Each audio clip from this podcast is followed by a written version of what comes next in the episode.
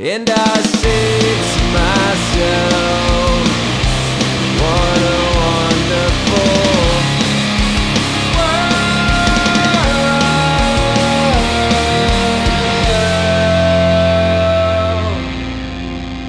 Hey, folks, welcome to What a Wonderful World. It's a podcast. This is the second episode, so thanks for tuning in. 15, 20 minutes. It's a good length if you're busy or you have a shorter commute. You don't want to commit an hour or two to a podcast. Uh, what's going on in my world? I'm a little sick. I'm trying something new. I'm a little further away from the mic, speaking a little louder. So I'm sorry if it's not as nice to listen to as the first episode, but uh but I think this is just who I am now. My son was throwing up everywhere earlier this week, but he's doing a lot better. Yeah, just lots of lots of nasty sickness going around. I hope everybody's happy and healthy out there. How are you? It's nice to uh, hear from people, whether you know me from Effects Pedal World through Wonder Effects or my old band, The Swellers. I know some people were tuning in to hear some tour stories. I've just been building pedals all day, every day. Got like 300 of these Fuzzhausen fuzz pedals that I'm hoping to get out by Christmas.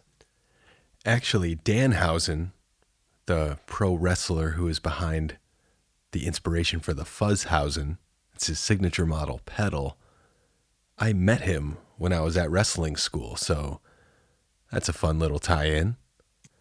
I also built a prototype boost today, and it worked perfectly. I'm very happy about that. Excited to have a boost in my line. And uh, I also got a new revision of the Wonder Drive board, which did not work. But once we get it right, that thing is going to be rock solid. Anyway, uh, today I wanted to talk about how I am a wrestling school dropout. Yes, you heard that correctly. Uh, I wanted to be a pro wrestler. Uh, this was kind of toward the last couple years that I was touring in my band. And, you know, I'll preface this by saying I think I maybe had some delusions of grandeur. Uh, if I get into something as a fan, generally I feel like I have to learn how to do that thing myself and then make it my entire life, which worked out pretty well for playing guitar in a band, uh, building guitar pedals. But with pro wrestling, it did not work out for this guy. But I love wrestling my whole life. I'm pretty sure I watched one of the first, if not the first, Monday Night Raws when I lived in the Chicago suburbs with my friend Phil Gergoni. And I think it went too late for a bunch of uh, first graders. So we actually had to stop watching it a little early.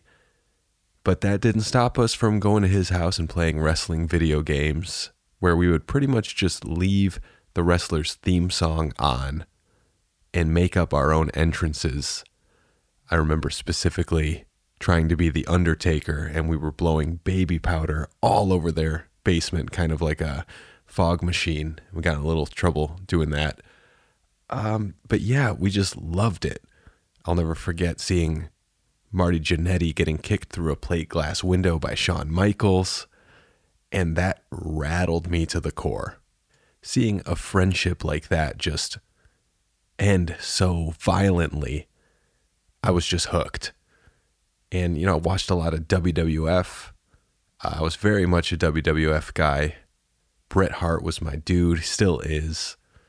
And I was pretty anti WCW. I, I chose a side. And I think I stopped watching around the WCW WWF merger uh, when it became WWE, a little bit after that. And I didn't really lose interest in the product as much as I started playing guitar a lot more. I started my band in 2002. I really wasn't even watching much TV. But about a decade later, there was a wrestler by the name of CM Punk who reached out to us on Twitter, or maybe replied or something. And we became aware that CM Punk liked or knew of our band. And after a couple of messages back and forth, we found out that he was going to be in San Diego filming Monday Night Raw. Okay, I don't even think they call it Monday Night Raw anymore. Uh, I don't think they've called it that in 25 years, but I digress. We were in Los Angeles on tour on a day off, and we bolted down to San Diego, and Punk got us ringside row one seats. And it was pretty mind blowing walking down the stairs of this arena and just we kept asking ushers where, where, are these seats? Where are these seats? And they kept saying down there down there. And then finally we got down there and the usher pointed us to the very front row. And we were like kids on christmas. It was one of the most exhilarating feelings being that close to the wrestling ring that we'd been watching all of our lives. And Punk kind of interacted with us a little bit during the show. Uh, there was a dark match at the end, and Punk kept coming toward us and asking us what moves he should do. It was just unreal. And we stayed in touch a little bit, and I was just inspired. I started lifting weights around that time. I think unrelated, but I went from about 190 pounds to 235 pounds and I was six foot three, gaining a lot of muscle, uh, and just really digging wrestling again. And then I just so happened to meet a guy by the name of Hakeem Zayn, who you might know as Rohit Raju from Impact Wrestling, at a gym in Saginaw, Michigan, where I lived. And he just overheard me and my friends talking about wrestling and I think WrestleMania and he said, You know, I'm a pro wrestler. That's what I do. Come down to a show at the VFW hall. And we were just like, Oh man, we are in. Like, we didn't even know that there was indie wrestling around here. So we go to the show. There's about 30 people in attendance in this rundown little hall. And it was a lot of what you might expect from an independent wrestling show with 30 people in attendance uh, a rickety ring that was barely held together, uh, a bunch of kind of hopeless heroes running around in tights. And then there was Hakeem Zayn, who just blew us away. We were like, this kid from Saginaw, Michigan really has something. And at that moment, I was like, man, I am so proud to know this guy from the gym, and he's the best one. This is amazing. Then there was a tag team called the Painkillers, and they were incredible. They were funny, they were super athletic. You know, they were really just a cut above the rest. And I was like, I gotta get my picture taken with these guys after the show. I've never gotten an autograph or a picture taken with a musician or you know anybody that I'd seen live that just that's not me. But with the painkillers, with these guys, I, I just needed to do it. And really got to know them. And one of them now goes by the name Jake something, uh, also at Impact Wrestling. So I just happened to meet the two best Michigan indie wrestlers in the same night and befriend them. And I was like, guys, we should get together and lift weights all the time in my garage. We should talk wrestling. We should talk music. And over the next year, I found myself wanting to do what they do more and more. So I looked into some wrestling schools. And so I got married, which, you know, I make it sound like it was some random thing that just happened. But it wasn't. Uh, it was very much planned. But the reason that it's relevant is because about a month later, I started attending the House of Truth Wrestling School in Detroit. And looking back now, I don't know how I did that to my poor wife. Like, hi, I'm ready for this life with you. I'm already in a touring band. By the way, four days a week, I'm going to be living in Detroit on my friend's couch. and learning to wrestle because I'm going to be a pro wrestler. So it ends up being the hardest thing I've ever done in my life. Uh, I got so much more of a respect for the art of wrestling.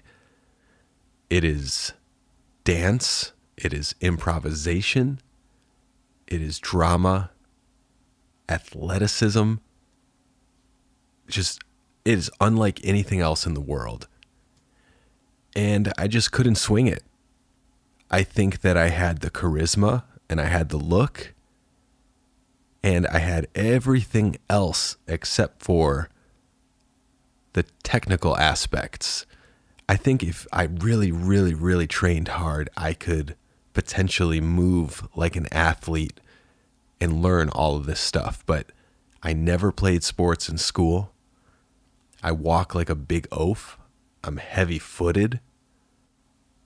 And just the thinking on your feet, the knowing exactly what to do when giving or receiving a move safely was so much for my brain to handle. And I did okay. I, I lasted about two months of the three month course. And then my band was actually going on a tour to the UK. And everybody knew this in the class. And Truth Martini, the teacher, he said, just come for the next round of classes when you're back from tour and you can kind of pick up where you left off. You can come back as much as you want. And I was like, okay, that sounds good. And I went home that weekend and never went back. Knowing that I didn't have to sleep on someone's couch while getting beat up and bruised and bloodied four days a week, it was a really nice feeling. And I didn't really feel like a quitter. I felt very fortunate that I was able to have that experience. And it was a big life lesson. It was then that I learned you can like something and be a fan of something and not have to learn exactly how to do it and make it your entire life. I started from the bottom with the band stuff, playing local shows, writing songs, making your first records. And it was a 15 year process to kind of get to where we got. And I just couldn't imagine starting eh, from the very beginning and doing all that again with pro wrestling. One thing that I took from wrestling school was saying thank you, which sounds like a very basic thing you learn when you're a young child, but no matter what was told to you by a trainer or one of the wrestlers helping the students learn, whenever you were offered any bit of advice or instruction, you would say thank you.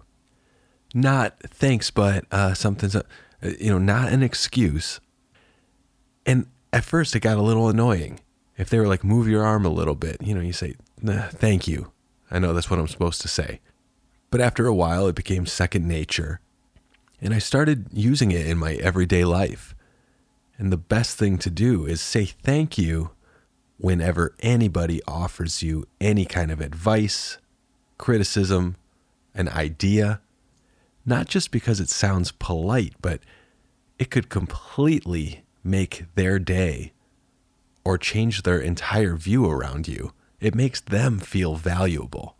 And let's be honest, most unsolicited advice is going to be complete trash. Just take it or leave it. And most likely, you'll leave it. But you never know what that's going to unlock for you. Now, one thing I couldn't really gel with in the wrestling world was sort of their hierarchy, uh, the way that veteran wrestlers might treat younger wrestlers or students. Uh, and I get it, it's kind of old school. Uh, but in the music world, uh, we, we didn't really have that. We always toured with really awesome, friendly bands that made us feel like equals. And I just have a big problem with authority. I don't think that I would have fared very well if I would have continued down that road. But a quick story uh, I went to a wrestling show with some of my buddies who were on the show. And I'm used to just kind of hanging out backstage at a rock show or something like that, even if I'm not playing. So I kind of went backstage with the wrestlers because they're my buddies. The show hadn't started yet. And Colt Cabana was back there, and I was just kind of talking to him, and he was talking to me. Was like, oh, that's cool. All right. And nobody seemed to have a problem with anything. Uh, it's almost like some of the people backstage thought that I was on the show, which is cool. You know, it's like if I fit in with that crowd, awesome. And then a man walked in, and I was kind of the closest to the door, and he turned around and saw me and shook my hand and just started talking to me. And I took me a second, but then I realized this is Dan Severn. Dan the Beast Severn, legendary Michigan pro wrestler. And I was just, wow. I was not expecting this to happen. But I also think he thought that I was on the show and he was just coming by to visit, talk to some of the wrestlers, say what's up, and then bolt. I think he had some kind of MMA thing happening next door. And it was at that moment that somebody running the show noticed that I did not belong backstage and went and talked to my friends, basically to get me out of there before the show started. And, you know, rightfully so. I understand that. And I do respect that, that only the wrestlers are backstage. So I kind of uh, overstayed my welcome.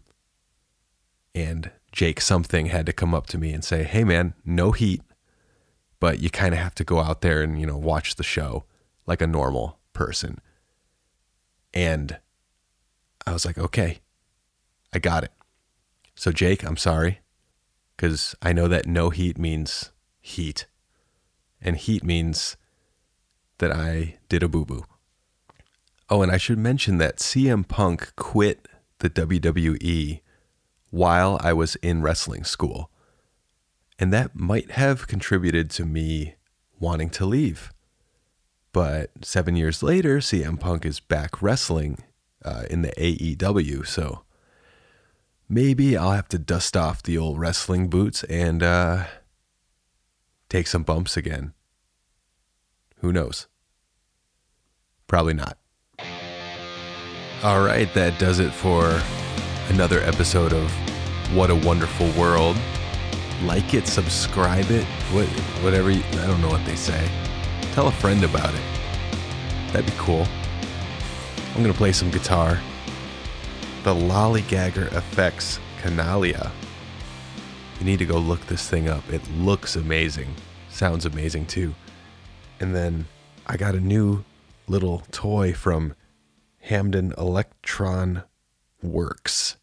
I had to say that right, but it's the same dude behind the Baltimore Sonic Research Institute, but it was a Secret Santa gift. It's kind of a, a, a univibe thing with some ramping. So, playing through the Princeton, Music Man Cutlass. We'll see you later.